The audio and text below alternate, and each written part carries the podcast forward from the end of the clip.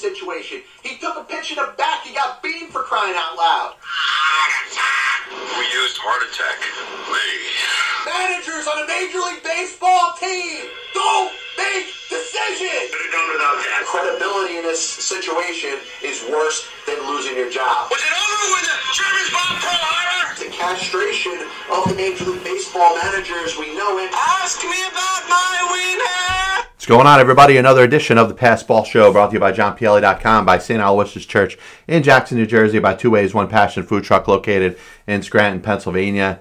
One of my favorite times of year as we get into right now the MLB predictions and previews of the Pass Ball Show, something that I'm happy to say that I've done for the last 11 years.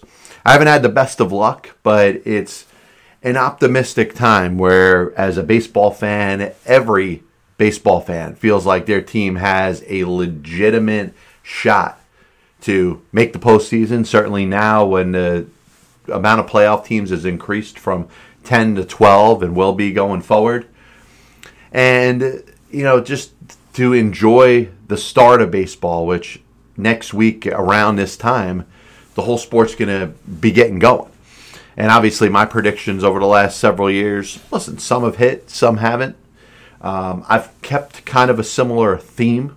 So I think there's a lot of, of people that are upset with that. They don't like my narrative, the couple things that I continue to throw out there each way. And I've said it before when it comes to the teams that insist on trying to find different ways to build strong competitive baseball teams by not compensating those players and not adding to those compensated players I really don't believe it's going to lead to a World Series championship. And I think that's something that I've stuck to. It's one of those hills that I believe that I will kind of stand on the top of until I'm dragged down from. But we're going to get into it real quick. Going down from 30 to 1. And anybody who is not familiar with my 30 to 1 MLB countdown previews, I'm not going to get as much in depth with it as I have in previous years. But I'm going to try to use a the formula that has worked for me. The 30th team is the team that I believe is going to be the worst in baseball, the team that has the most to improve upon. Um, and I'm going to try to spend a little bit talking about each team, tr- probably trying not to get over 40 minutes when it comes total to the entirety of this operation here. So, first team we're going to talk about is the team that I believe is going to be in the worst spot um, they got a long way to go, but I do think there is some promise. And I'm talking about the Pittsburgh Pirates, a team that I believe will lose over 100 games this coming season. Top prospect Oneil Cruz, I think, is somebody that should be looked at. He's the starting shortstop of the future for the Pirates. He's going to be starting the season in AAA. I know Ke'Bryan Hayes is there. Bryan Reynolds is over there playing center field. Uh, remember, they had Josh Bell a couple years ago. They traded him away as a team that kind of got back into a playoff type of mentality with the likes of Andrew McCutchen and Starling Marte. I like the direction they're going in. I think Ben Cherington has a plan. I think the Pirates at some point are going to get better. I just don't think it's going to be this season. I got them 60 and 102, finishing last place in the National League Central. So as I slide to the next worst team, this is a team that I don't believe is getting any better, and I'm a little I'm a little bothered by it because I don't think baseball is set for teams to intentionally not make the appropriate efforts that are needed. And I have such a problem with the Baltimore Orioles and general manager Mike Elias and the construction of their roster at this point. How many years are the Baltimore Orioles going to go out there and just not compete? I don't mind struggling. I don't mind teams having a bad season or two or three, but this is coming from the top the effort is not being put into by the front office to make this team any better and to have any plans to get any better. A player like Trey Mancini should be celebrated for everything he has brought to the game. Obviously, everything he's battled getting through cancer, and yeah, you know he, he should be an Oriole for life. I, I don't know if he's going to be an Oriole by the end of the season because I, I, I don't think this team has any plans on wanting to have a competitive team. Now they have one of the, the best kept prospect in all baseball. You know, Adley Rutschman, who should be up at the major leagues this year, producing at hopefully uh, top prospect level. John Means threw a no hitter last year. They have some talent there. The problem is, is I don't think they've done enough from a front office and team building standpoint. And I really do think they need to go in a different direction. This may be a time to bring in a Ben Cherington type, who I believe in Pittsburgh. I believe in his mindset and the fact that he cares enough about baseball and wants to, to field a winning team. I, he's not going to leave the Pirates to go to the Orioles, but find somebody that gives a shit. Because I don't think Mike Elias, as the general manager of the Baltimore Orioles, gives a shit. So we move on to team number 28. Speaking of giving a shit, you talk about the Cincinnati Reds, and the Reds had a lot to root for over the last couple years. This was a team that looked like it was built to win, and I think there's there was some promise going into this season. The Reds, for some reason, probably coming down from ownership within the front office, decided that you know they don't have the money to compensate their players. And this is what baseball is kind of falling into. And this, to me, is the biggest issue, the biggest um, separation between the owners and the players centers around competition, where the owners care care more about com- coming up with a profit and turning their business into a success than they give the slightest shit about winning. And it's not any more evident than looking at the Cincinnati Reds. And yes, I look at it right now and I'm not rooting for the Cincinnati Reds. No issue I have with the organization. I'm a big Pete Rose fan. I love the Red Machine and Joe Morgan and Tony Perez and the guys of the 70s. I think the 1919 Cincinnati Reds were probably the most disrespected World Series champion in the history of the sport. You know, Edd Roush and, and, and those guys who were, were known as the World Series champions because the other team lost and not because they won. The 1990 team with Chris Sabo and, you know, talk about how great of a player Eric Davis could have been, you know, had he not, you know, battled the certain injuries that he had to deal with. I'm a fan of the Reds as an organization. I hate what they've done here. Now you think, hey, dumping off some players, maybe getting a little bit better of a minor league system, they, they could go to a retool as opposed to a rebuild. Uh, certainly isn't making Joey Votto happy. I'll tell you that. A Hall of Famer, a player that has busted his ass, ha- has has managed to stay not only not only on the field, but I think in a position where he progressively has gotten better after you thought he was hitting a little bit of a decline. 938 OPS last year, hit 266. Listen, I get it. Joey Votto's not probably not a 300 hitter anymore. Almost drove in 100 runs. You know, they had some offense around him with Eugenio Suarez, Nick Castellanos, Jesse Winkler. All three of those players are gone. Jonathan India winning a Rookie of the Year. To me, this was a team that you were supposed to build upon, not subtract from and the Reds did a bad job. Now, Luis Castillo's hurt, probably a valuable trade chip for them. Tyler Mahle uh, had 210 strikeouts last year. They let Wade Miley walk. Amir Garrett, who wasn't really that good for them, is probably more noted for being a hothead and wanting to fight people and, you know, celebrate a strikeout, which I don't have any issue doing. But that all takes the precedence over pitching at a high level and he might be better off in Kansas City. The Reds, I got them finishing 66 and 96, fourth place in the National League Central. Team number 27. I look at a team that is on a relatively lengthy rebuild and probably one that you could start to question whether it's taking a little bit of a long time. And you know what? Maybe they get a little bit of a pass because of how bad the Baltimore Orioles rebuild has been the Kansas City Royals brought back Zack Greinke. Bobby Witt Jr. is probably going to be up in the major leagues pretty soon. Uh, this is a good young team that I think could create some issues for some of its opponents, particularly in the American League Central. I look at the AL Central and I think it's going to be a little more competitive than it gets credit for. It was one of the worst divisions in baseball over the last couple years, especially with the Twins being bad last year. Um, if you're asking me what I think can help this team, like I said, you're looking at Nicky Lopez, who was very good last year, Whit Merrifield, um, Hunter Dozier, Carlos Santana had a horrible season last year. And then obviously their top pro- prospect, Bobby Witt Jr., if he's playing shortstop at an elite level and hitting, then maybe this team could surprise some people. And a lot of the issue comes to how weak is this division? If this division is as weak as you think it is, I disagree. I think the division's going to be more competitive. So I think the Royals are clearly ranked as the worst team in division. That's why I have them at 68 and 94, fifth place, last place in the National, and I'm sorry, the American League Central. Team number 26 is a team that I thought tried to do a little bit of a retool this offseason. I don't think it was enough.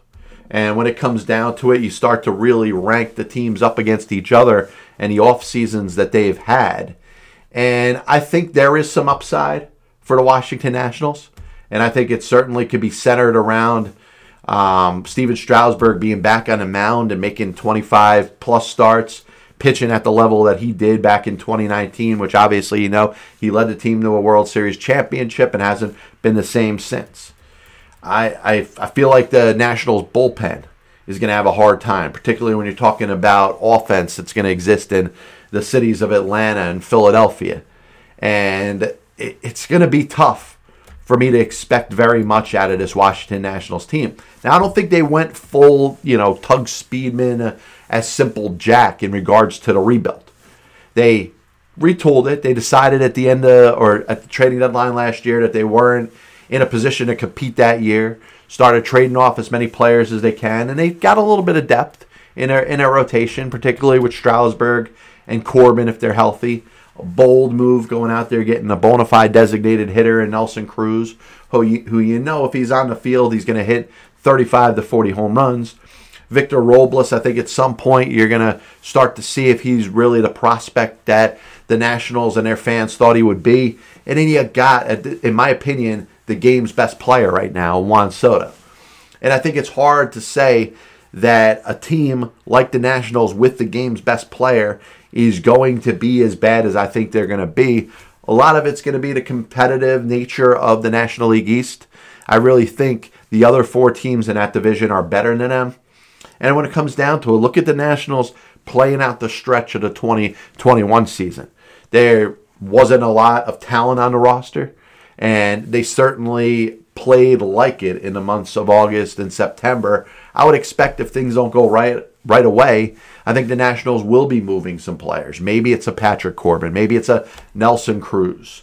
And you know, just try to get younger, maybe not go full scale rebuild, but I think they're going to be in a position where uh, they're going to be focused more on 2023 than 2022.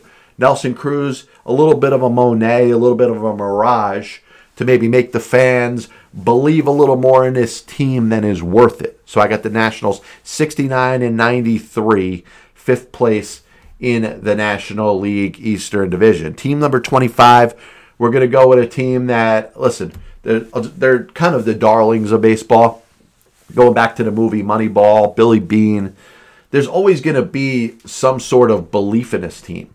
And listen, I've cried wolf a bunch of times when I've spoken about the Oakland Athletics and the fact that for a franchise that is so proud, two people that are probably rolling around in their graves, Connie Mack and Charles Finley, over the lack of effort for this team to put itself over the top.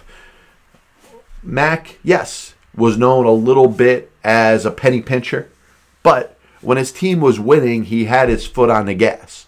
Same thing you could say about Charlie Finley in the mid 70s. Now, listen, you're talking about different times. You're talking about reserve clauses. You're talking about the fact that free agency really ended up um, kicking Charlie Finley out of baseball. Not intentionally, but forcing Charlie Finley to decide he didn't want to be the owner of the Oakland Athletics and a Major League Baseball team anymore. Listen, Moneyball, I think, is one of the most overrated things in baseball and I've fought people with this. I'm willing to keep this battle going. I'm not afraid of it. I'm not afraid of my take. I'm not afraid of my stance. But my issue with it is it never seems to produce a winner. The closest thing to it, Tampa Bay Rays of a couple years ago, getting there in the 2020 truncated COVID shortened Major League Baseball season. They got to the World Series. They lost a tough series to the Dodgers, a series that they could have won.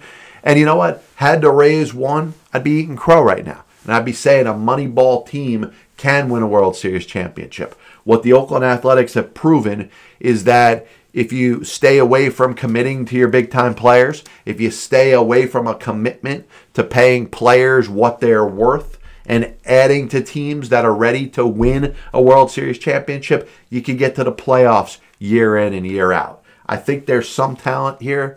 I don't think this is an awful team, but I think this is a team that's going to have a tough season in 2022 you can make a case that the Mariners have gotten better. You can make a case that the Rangers have gotten better. You can make a case even that the Angels have gotten a little bit better. I feel like the A's have gotten a lot worse. A lot of the players that they've gotten as prospects in these last couple trades, you know, uh, JT again, you're not going to see at the major league level this year. A couple of the other prospects they got are probably another year away. If uh, they're not debuting this year, they may be debuting sometime next year. So I got the A's sitting there 70 and 92, last place, American League West Division. Moving on to team number 24 is another team that I, I think has a lot of promise. And I think they're going to be judged based off of the division that they're in the American League Central is always going to be known as a winnable division because there's no bona fide star outside of the White Sox. The White Sox are ways above the talent of the rest of the team in its respective division. Now, it doesn't mean it's not going to be competitive, but if I'm believing in a couple teams to do well, it's going to come at the expense of a team that isn't going to do so well. And that's why I'm going to talk about the Cleveland Indians for a moment or two. This is a team that always seems to pitch. I think Shane Bieber, Aaron Civale, you know, Emmanuel Clase, even a you know resurgence of Anthony Gose as a late inning reliever. I think they're going to be able to get some people out. And if you if you talk about the Indians in a way that they're surprising or hanging in there this year, it's going to be over the strength of their pitching. I think this is a team that probably needed to add, even if it was on a one year deal, another offensive middle of the order bat just to compete. And I get it. You know, you want to see some of the younger players, and you've heard uh, Mike Chernoff, the general manager of the Cleveland Indians, talk about the importance of letting some of the younger players play. At some point, you're going to have to make a call on some of these guys, and a lot of them haven't really answered the bell. And you look at guys like Josh Naylor and Bradley Zimmer and Oscar Mercado, Myles Straw, who they got in a trade last year with the Astros for Phil Maton, Andres Gimenez. You're talking about a lot of younger players who have gotten a chance to play and haven't really answered the bell yet. Um, interested in the fact that they're at least open to talking about an extension with Jose Ramirez. I think this is a player that you build a team around. This isn't a team you let walk in free agency. This isn't a team that you trade at the trading deadline to try to get a couple other younger players. Uh, I think there's a lot of promise there. And one of the things I've said, and I've said this every year, I've done my my countdown predictions and previews. I believe there's a lot of upside in the majority of teams in baseball. And when I'm talking about the 24th team as we speak right now, it's not a matter of me not believing in the Indians. I think there's upside, but I think there's enough talent where this team could go out there. They could be a 500 team.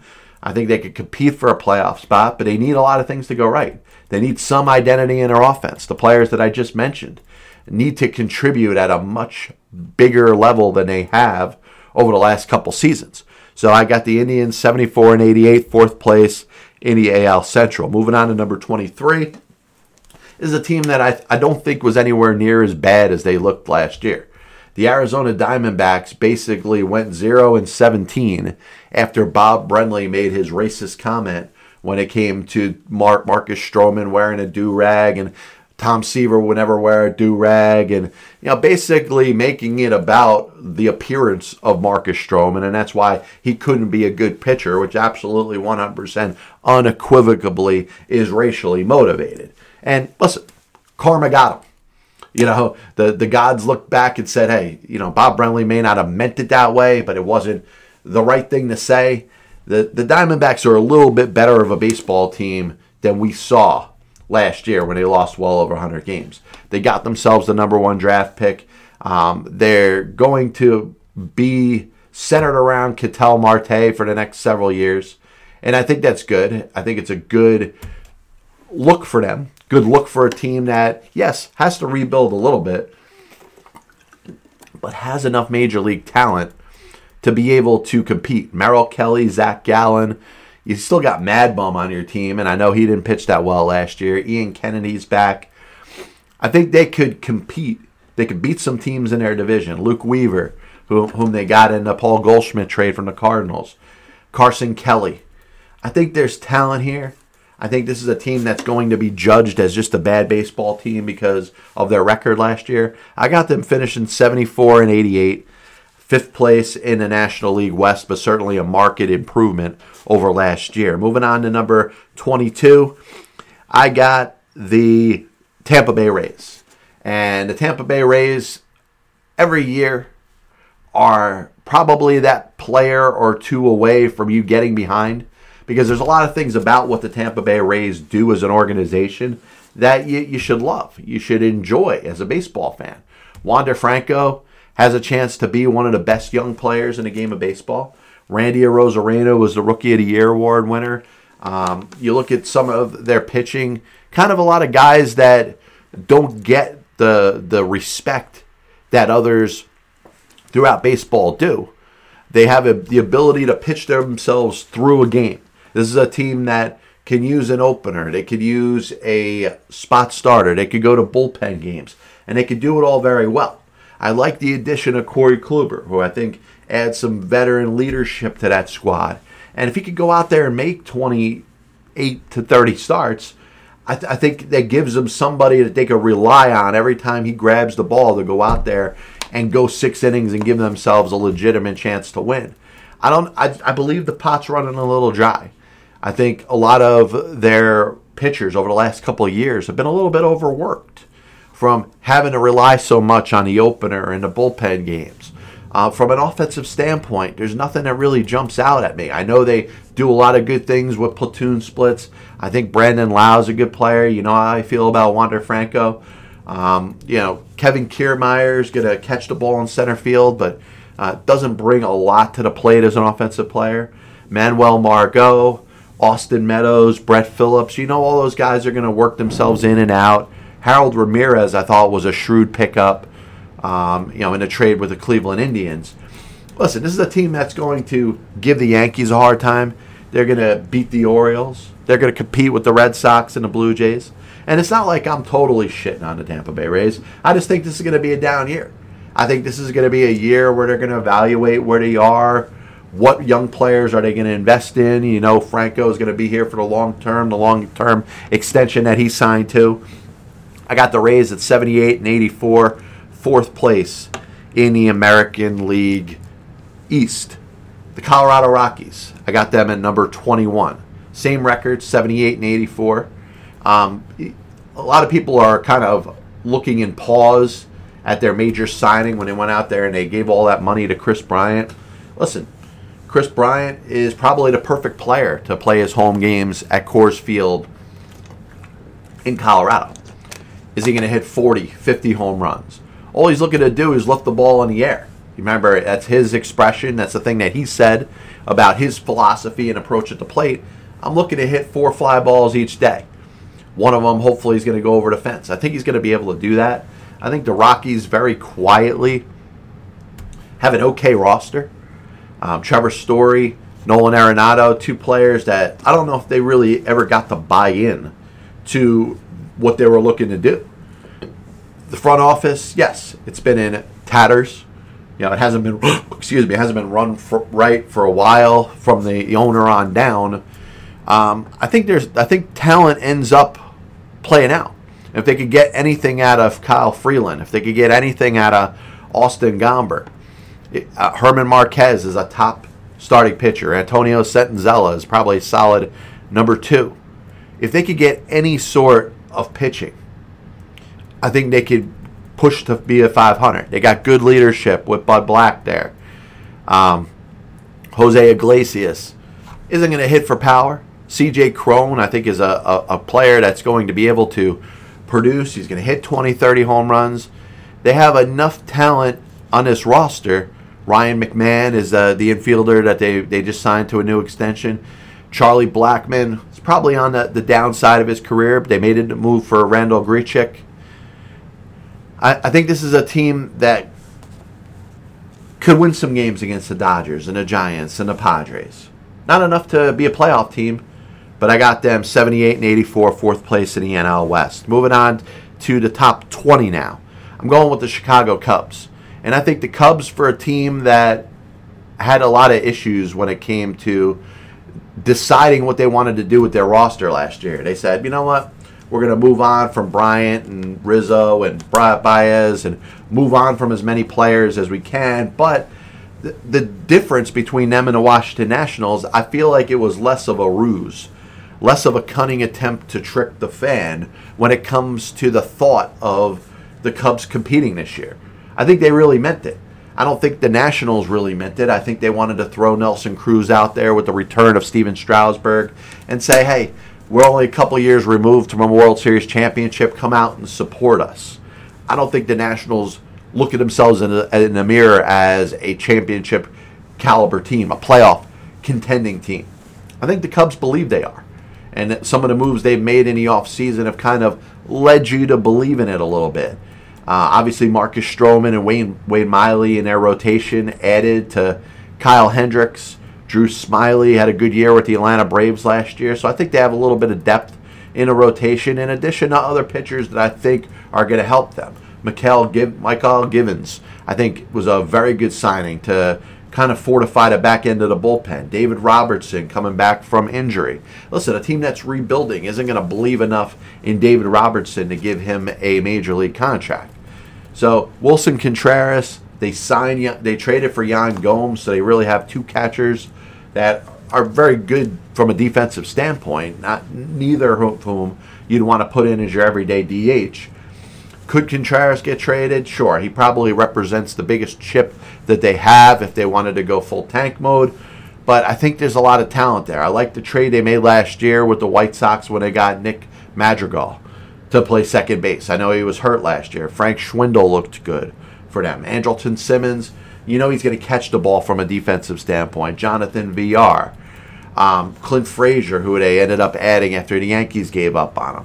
There's enough talent here to expect the Cubs to be a little more competitive than one might think. I got them 79 83, third place in the National League Central. Number 19, the Texas Rangers. You know, you may say, wow, you, you don't have a lot of belief in the Texas Rangers. The Rangers won the offseason perhaps by, uh, you know, getting themselves a half a billion dollar middle infield for Corey Seager and Marcus Semien. My issue with the Rangers is I look at their pitching, and I know there's going to be a lot of competition in their division, and they're going to need to get some of their opponents out.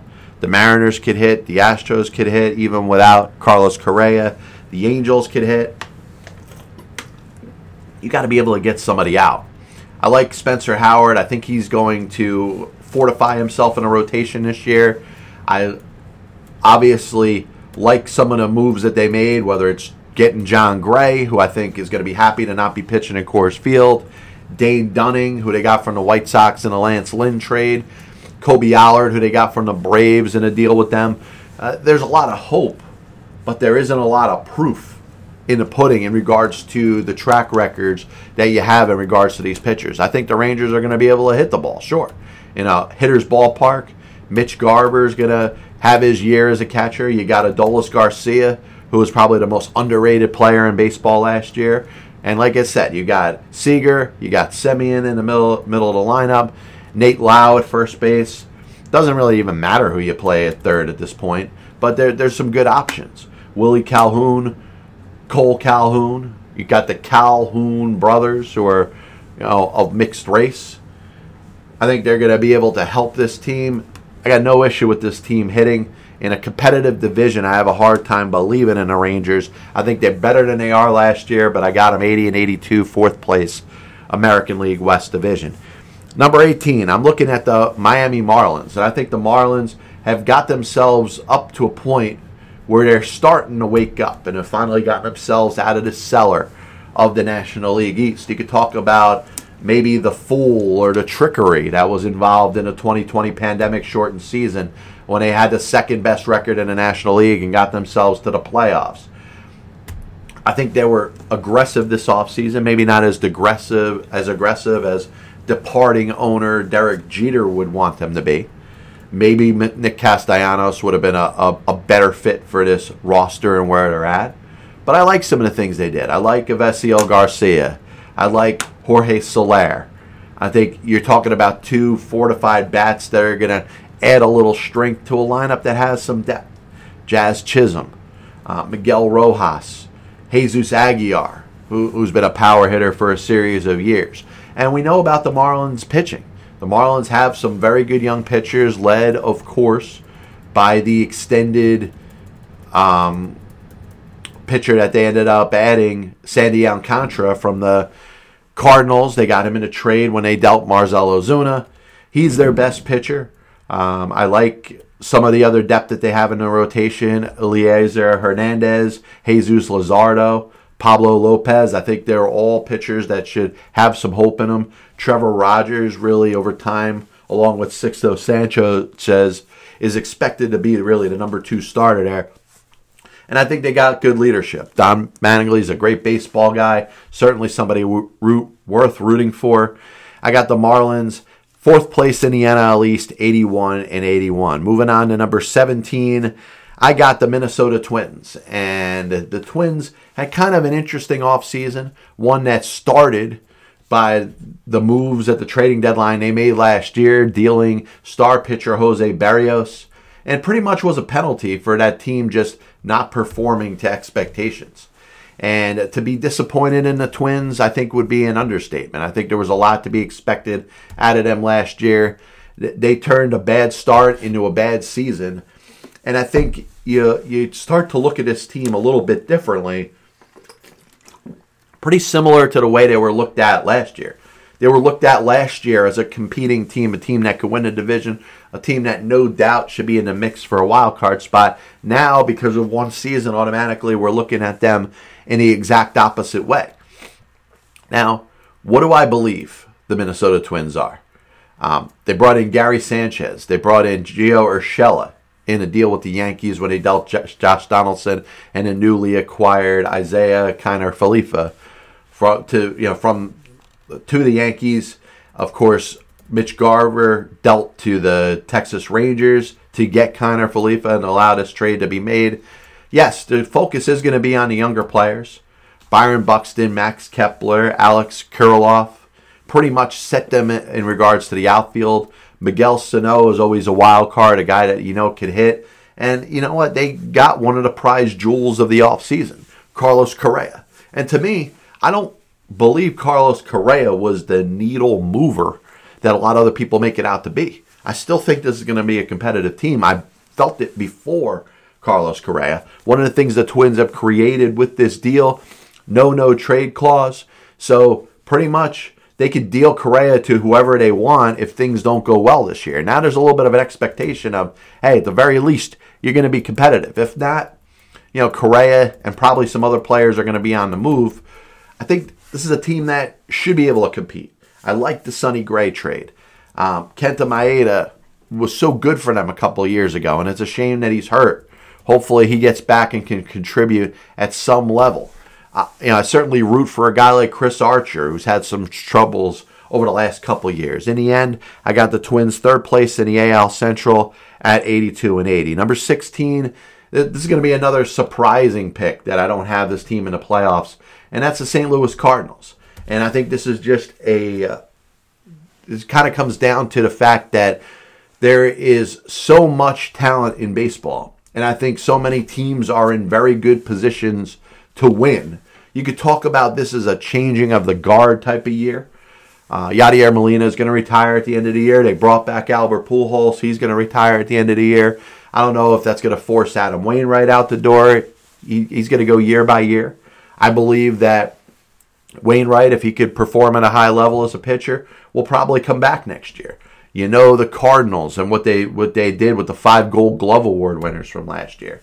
The good young players that they have in the mix of their lineup already. They're not in a spot where they're going to be rebuilding anytime soon. And this is such a well run organization, a team that has not had back to back losing seasons since 1958 and 1959. Uh, and, and there's a reason for that. They're just so well run. They got their hot corners with Arenado and Goldschmidt, but you look at guys like Tommy Edman, Paul DeJong's coming off of a bad season, uh, Juan Yepez, who uh, there's a lot of belief in him, but you don't really necessarily have a spot for him. Maybe he's your DH. I don't know. But Dylan Carlson, Lars Nootbaar, Tyler O'Neill, Harrison Bader, Corey Dickerson, you got some depth. I think if this team went out there and won, won 92 games this year, it wouldn't shock you.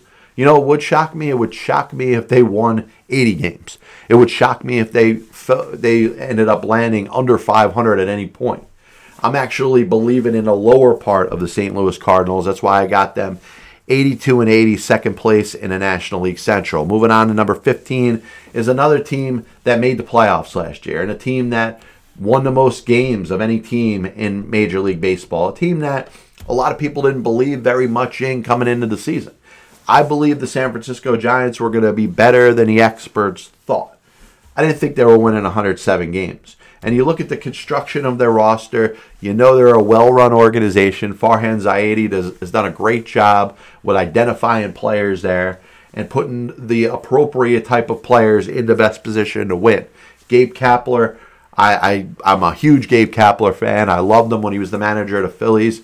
I'm happy that he's has enjoyed the success he's had with the San Francisco Giants, especially last year. You're going to be up against a lot of competition, not just in the NL West, but throughout all Major League Baseball. Um, I think the Giants are due for a disappointment. A lot of things worked out well. A lot of players played towards the apex of their ability. You know, Brandon Belt, Brandon Crawford, Evan Longoria. You know, you're talking about players that as they're getting older, they're expected to depreciate a little more than they have. They didn't do that last year. Their pitching held up.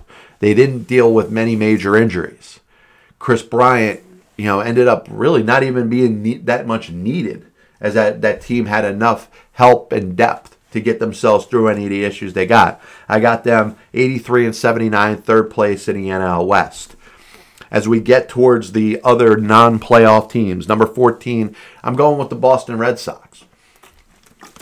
Obviously, Boston Red Sox fans are going to be pissed off at me. Obviously, they're not going to be happy that I have them on the outside looking in, but I have them at 84 wins.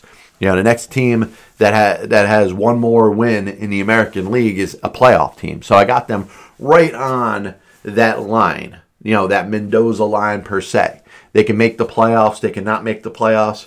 Trevor Story is a you know kind of that namesake deal that they made to make the fans happy. Their lineup is already pretty strong. JD Martinez coming back and opting in to the rest of his contract was huge for them. Uh, you know, Xander Bogaerts, Rafael Devers, uh, Kike Hernandez. Uh, there, there's a ton of depth there. Alex Verdugo became a, a star player last year. I think from an offensive standpoint, this team can compete with anybody. My issue is coming down to the starting rotation, and the issue that I, the issue that I have outside of Chris Sale, what, what are we doing?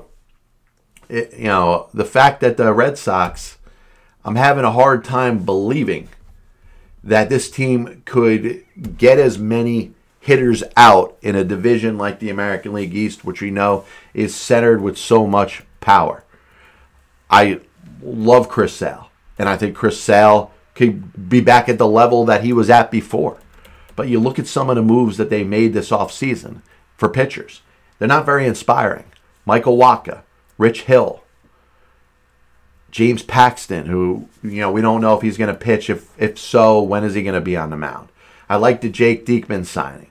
I think from a bullpen standpoint, they're going to be able to be solid. Nate Eovaldi is a solid number two, assuming that he's healthy. Tanner Houck you know, is pretty much their number three starter. I just think if you if you're going pound by pound, I think their pitching is, is going to hold them back a little bit. And if I'm going to talk about a reason why the Red Sox just miss out on the playoffs, it's going to be because of that. But perhaps, you know, you look at some of the top prospects they have in there, uh, their their farm system, a Jarren Duran, a Jeter Downs. You know, maybe they could use them to get that top of the rotation type of pitcher to go right there with Chris Sale and Nate Eovaldi in the second half of the year. A lot's going to have to do with the performance of the Boston Red Sox at the beginning of the year. If they perform like they did at the beginning of last year, then I think there's going to be enough belief, not just from the fans, not just from those that cover the team, but from the front office and ownership to be able to make those last couple moves to put them over the top. I love the Trevor Story signing. I think he's going to do well in Boston. I, I think that lineup is even deeper now. I think they could compete from an offensive standpoint with anybody in baseball. That's why I got them at 84 wins, right on the outside looking in at third place in the American League East. The last team that's not going to make the playoffs, according to JohnPielli.com and the Past Ball Show, is a team that was in the World Series last year. In fact, the team that had won five straight American League, you know, got to the American League Championship Series five straight years. And that, of course, is the Houston Astros. And is it all because of the loss of Carlos Correa? Is it all because maybe they didn't sign a Trevor Story? Maybe they didn't sign a Javier Baez? I don't know. I feel like there's a little bit of a hangover in this team. There's a ton of talent. I think they're down. They're up for a down season, even though you can make a case they had one a couple years ago. Justin Verlander is going to be a huge key to this team. Obviously, back after missing most of the last couple seasons because of Tommy John surgery. If he's back on the level of what he was when he was last pitching for the Houston Astros, when he was at his best with the Detroit Tigers, I think this team looks a little bit different. Uh, Framber Valdez, I like. I like Luis Garcia. You know, Jose Urquidy is more of like a five starter. Um, Lance McCullers Jr., you know, he's not going to start the season on the team. Um, I'm not so sure about their bullpen. Hector Neris, you know, how is he going to pitch as an eighth inning guy as opposed to a closer? Ryan Pressly is going to be pitching the ninth inning. You, know, you got some arms there. Blake Taylor, Ryan Stanek. Um, Martin Maldonado isn't helping you very much as a hitter. I know he does a good job with the pitchers, but you know you got Altuve, you got Bregman, you got Gurriel. Who are you going to be playing every day at shortstop? Is it Jeremy Pena? Is it um, Adolis, Gar- uh, Diaz? I, I, I just think this team is due for a little bit of a downer, but not a huge downer. 84 and 78, third place, AL West. So my playoff teams, we'll start with my first shocker. That's going to be number 12, the Detroit Tigers. I got them making the playoffs this year. I, I think from a leadership standpoint, I love what AJ Hinch brings to that organization. You could tell the players played their ass off for him. And the front office, led by Al Avila, kind of addressed a couple of the team's needs. They went out there and they got themselves Javier Baez. They went out there and they got themselves Eduardo Rodriguez.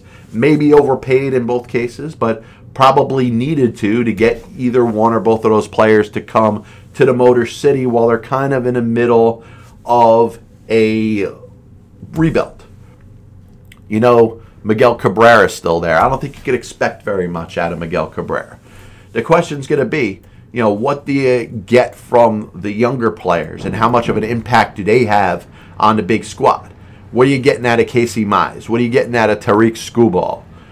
What, what about Spencer Turnbull from an offensive standpoint? Uh, Spencer Torkelson. You know, how much of an impact is he going to have? Daz Cameron, is he going to be up in the majors contributing this year. I like the depth that they have between some of their young players and a couple of the veterans. I like that they brought back Jonathan Schoop. I think this is a team that really believes it's good. The trade for Tucker Barnhart with the Cincinnati Reds. You got a team like the Reds subtracting and a team like the Tigers adding. It's always been a formula of getting the belief of John Pielli, johnpielli.com, and the Pass Ball Show. So I got the Tigers 85 and 77, turning their record from last year upside down. Second place in the American League Central and postseason bound. Number 11, I got the New York Mets. Now, you could say I could believe more in the New York Mets. I'll tell you what I don't believe in when it comes to the New York Mets their bullpen. They got some good arms, whether it's Edwin Diaz or Trevor May or uh, Seth Lugo, Miguel Castro, I, I, I like their ability at their best. Problem I have, you haven't seen a lot of their best. This is a bullpen that over the last several years has done nothing but blow games. I don't see a notable enough addition to the team's bullpen. And I think they're a middle of the order bat away from having a fortified roster. And instead of adding that bat, which could have been Michael Conforto, who's still out there as a free agent, could have been Nick Castellanos or Kyle Schwarber, or could have been, I don't know, Kris Bryant if the money was right. They're going to have to trade prospects to add that middle of the order bat they're going to need at the trading deadline. And you know what that means? If, if they're not in it, if they're not leading their division, they may say pass. And it's a shame because they have kind of gone all in for a team that has the number one payroll in all of baseball, a team that's added Max Scherzer, a team that's added Starling Marte and Mark Canha and Eduardo Escobar. I, I still don't think they addressed enough of the team's needs. I think it's a good enough team to get in the playoffs. You get in the playoffs, anything can happen. 87, 75, third place, NL East. Moving on to number 10, the Los Angeles Angels and he say, what did the Los Angeles Angels do to go from being a losing team to make you think that they're a playoff team all of a sudden? I like the additions they made to their pitching staff. I like Joe Maddon. I think Joe Maddon has his teams, regardless of who he's managing and where he's at, year in and year out, expecting to compete. Shohei Ohtani, what could he do for an encore after such a good season last year, winning the MVP? I, I, have looked up and down this roster, and I think there's enough talent, especially if Jo Adell can contribute. Brandon Marsh, if he could contribute a little bit. Well, look what they got out of Jared Walsh last year. I, think this is a better team than uh, has been respected. I look at Anthony Rendon. I think he's going to bring a lot more to the table this year. Mike Trout being healthy over the course of the season. This is a team that's going to finish over 500. And because of that, I think they could be a team that could be in first place often enough to be considered and taken seriously and get Mike Trout to a second postseason appearance as a player, first time since 2014. Number 10, Angels, second place, AL West, 88 and 74. Number 9, the Philadelphia Phillies. I love what the Phillies have done offensively. I love the addition of Castellanos and Schwarber to a lineup that's got Bryce Harper and JT Realmuto and Rhys Hoskins. And, you know, you're looking at guys like Al- Alex Bohm and not really expecting very much from him as an offensive young player that really could blossom into a 30 home run hitter in his own right. The question with the Phillies is going to be do they have enough pitching? They got a Cy Young candidate in Zack Wheeler, as formidable as a, of a number one pitcher as there is in baseball anywhere.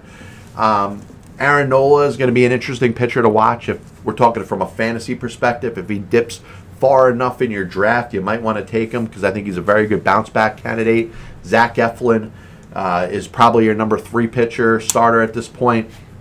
Listen, I don't think the Phillies are going to uh, impress you that much in regards to their starting pitching, but they're going to bludgeon the hell out of the baseball. I think they're going to be able to hit. I think they're going to hit home runs against guys like Max Scherzer because Scherzer gives up a lot of home runs. And I think they're going to be right in the mix. The Phillies, I got them going back to the postseason for the first time since 2011. The Phillies, number nine at 88 and 74, second place in the NL Eastern Division. Number eight, the New York Yankees. The New York Yankees had a relatively quiet offseason. Big move they made, making a trade for Josh Donaldson and Isiah Kiner-Falefa to fortify the left side of their infield. Um, not a lot in regards to addressing their pitching staff, which I think from a depth standpoint, um, they could have used a little bit. But I look at the fact that the Red Sox didn't do very much either. So if I'm going to knock the Red Sox for not really doing very much, I don't have much more to say about the Yankees other than I believe in their pitching staff a little bit more. Gerrit Cole is a number one, even without the spider tack I could count on him for more this season than I can count out of Chris Sale. If you're a Yankee fan, you got to love the fact that Luis Severino is back, settling in there as your number two starter. Outside of that, there's going to be a lot of questions. Jameson Taillon is a guy that Brian Cashman loves. He'll probably be your number three pitcher. You look at some of the other options, yeah, they're going to need somebody to emerge. They're going to need Jordan Montgomery to perform. Maybe they perfect the use of the opener or a spot start or bullpen game, stuff like that. The Yankees bullpen, it, as opposed to past seasons, is not on that same level. Aroldis Chapman looked really good at the beginning of last year. He fell into a little bit of a hole. I don't think you're going to see much out of Zach Britton, who really is backing up Chapman in the back of that bullpen. The Yankees, for the last several years, have had a very good bullpen. I don't really believe in it much this year, but I think they're going to hit. It's hard to not believe in a team that's got Anthony Rizzo and Josh Donaldson as what six and seven hitters maybe in a lineup that has Aaron Judge and Giancarlo Stanton and Joey Gallo and uh, yeah just so much unbelievable depth in that lineup. I think the Yankees are going to be similar to the Phillies in their ability to hit the baseball, score runs, and it's going to make up for a lack of depth when it comes to pitching. If they need to make a move at the trading deadline, they're certainly going to do that. There's no team that is better at making trades at the trading deadline as far as striking fear in their opposition when it comes to the team they're trading with, saying, We're the fucking Yankees. We get what we want because we're the fucking Yankees. So I look forward to the Yankees every year at the trading deadline basically pulling the wool over any team that they're trading with because those teams are afraid of trading with the Yankees. They just give them what they want. I got the Yankees second place AL East, 89 and 73. Second place in the AL East, like I just said. Number seven, give me a little bit of the San Diego Padres. And there's a team, probably few teams more in turmoil. You think about Fernando Tatis. Is he mature enough to be a star player, to center the team around. Well, I think they needed uh, a little bit of a strong voice, a little experience when it comes to the managerial chair. And in one of very few instances, and I think Buck Showalter for the Mets is another example of this, I think the manager makes the team better in this situation. Bringing in Bob Melvin from the Oakland Athletics, I think that he's going to command a lot more respect than Jayce Tingler or Andy Green or anybody else that's been kind of sitting there. Um, not really with the experience of dealing with star Major League Baseball players, which the Padres have. You know their pitching's going to be solid. I'm ready for their.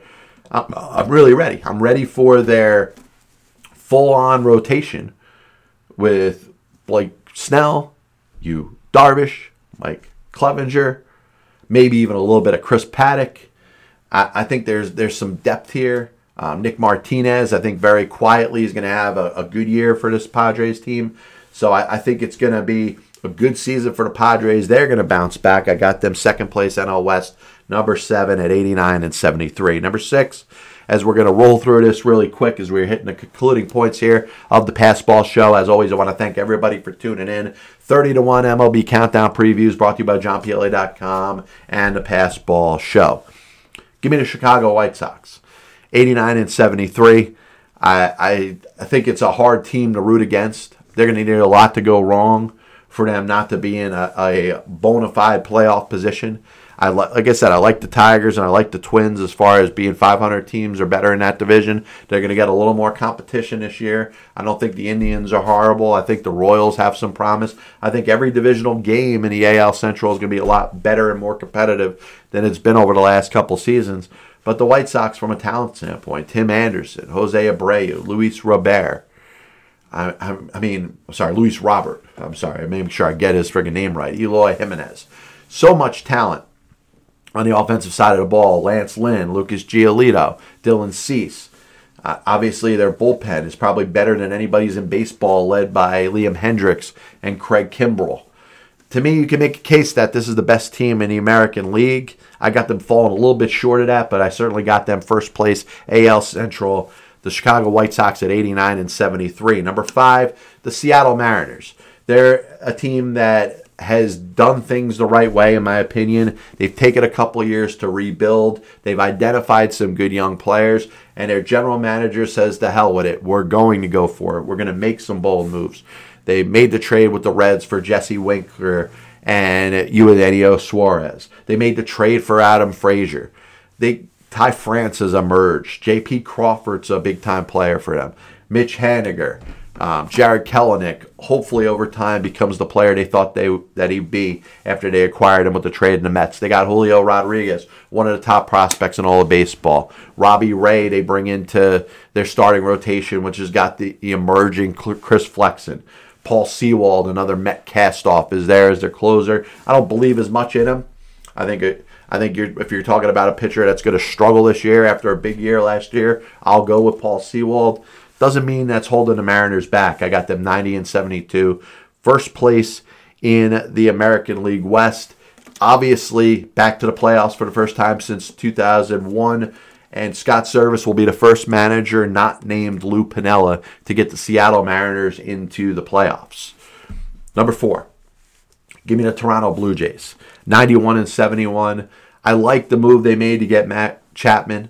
I, I thought it was a tough loss watching Marcus Semien go to the Texas Rangers, but the Blue Jays weren't going to be in it. You know, they signed Berrios to the large extension, which we talked about earlier in the acquisition of from the Minnesota Twins.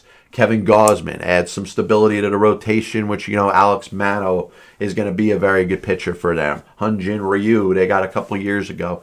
This is as strong of a starting rotation as they have in the American League East. And I think they got some guys that could pitch in the back of the bullpen. So give me the Blue Jays 91 and 71, first place AL East. Atlanta Braves number three, 92 and 70. Matt Olson for Freddie Freeman. Is that a wash? Maybe for those that love Freddie Freeman and those that respect Freddie Freeman as a player, you may not believe it. But I think the Braves did the right thing here. Yes, they dealt, you know, Cristian Pache, Shea Langeliers, two of their best young players to the Athletics to get this deal. They got Matt Olson for two more years, two more prime years that they're going to have than they would for Freddie Freeman. And a lot of what Freddie Freeman's going to get is going to be because because of what he's done for them before, as opposed to what he's going to do in the future. I don't think the Braves have lost a beat. I think they've outside of bringing back Freeman, which a lot of fans don't like. Uh, they've done a good job of retaining their own players, whether it's Charlie Morton, uh, Travis d'Arnaud, extension signed before they could hit free agency. As obviously Ozzy Albies and Austin Riley, um, having Ronald Acuna for a whole season, Marcell Ozuna. Say what you want about him as a person, he's going to be back in the lineup DHing. That team is a lot better. And I think the Braves are the best team in the NL East, 92 and 70. Number three, Braves first place, NL East. Number two, the Los Angeles Dodgers. They went out there and they got themselves Freddie Freeman. Yes, they lost Corey Seager. I don't know if anybody out there inside of a, a team that was looking to bring itself back was going to put that kind of money out to retain Corey Seager.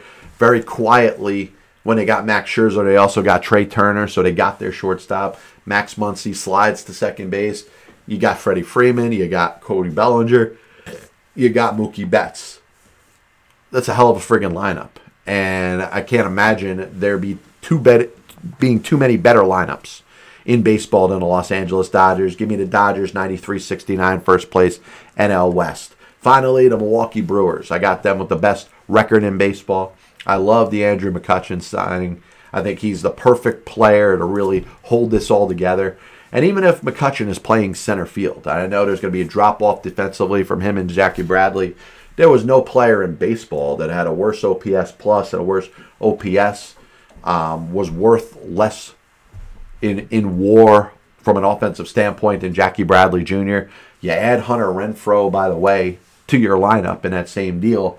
Um, the Brewers pitching, nobody's going to spend any time talking about. I got a lot of belief in Brandon Woodruff. I think he's going to be the bona fide ace by the time this season finishes. Freddie Peralta, Corbin Burnes, who won the Cy Young last year. You got Hader and Williams and Suter and a back of that bullpen. I, I think the Brewers are going to have a big season this year. So give me the Milwaukee Brewers, 94-68, first place, NL Central. Next show we do on the PBS, we'll talk about postseason picks. Uh, we'll put these up in writing. Uh, I'll put them up on my blog since I gave up Twitter and social media for Lent this year. Um, this is the Pass Ball Show brought to you by JohnPielli.com, by St. Aloysius Church in Jackson, New Jersey, by Two Ways, One Passion Food Truck, located in Scranton, Pennsylvania. We'll be back with you next week. God bless you. And as always, I'll see you on the other side.